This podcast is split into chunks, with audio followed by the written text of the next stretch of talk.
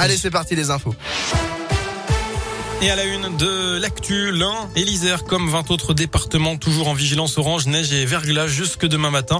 Plusieurs centimètres de neige sont tombés ce matin, notamment à partir de 300 mètres d'altitude.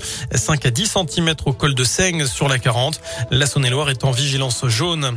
L'actu également, c'est cet homme interné au centre psychothérapique de l'Ain. Hier en fin de soirée, il s'est présenté au commissariat de Bourg à moitié nu, ne portant qu'un simple t-shirt.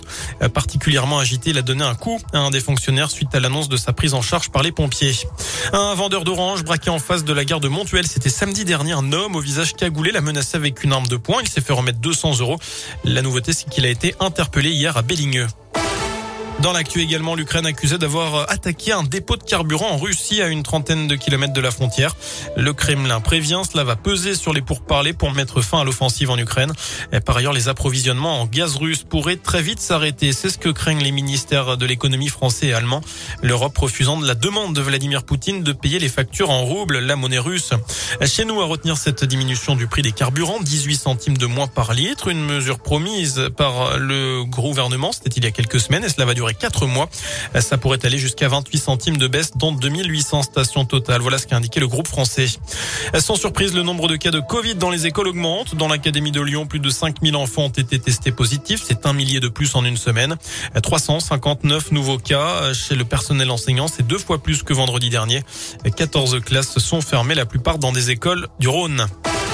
On passe au sport, du basket. La JL de nouveau la tête à l'endroit. Après sa victoire rassurante à Podgorica mercredi soir en Eurocoupe, la JL Bourg se présentera demain soir sur le parquet de Nanterre, 9e en championnat, avec l'ambiance de terminer en boulet de canon cette saison en élite. 11e, la jeu vise donc le top 6 pour disputer les playoffs, si important pour le club bressan, surtout après son élimination de l'Eurocoupe.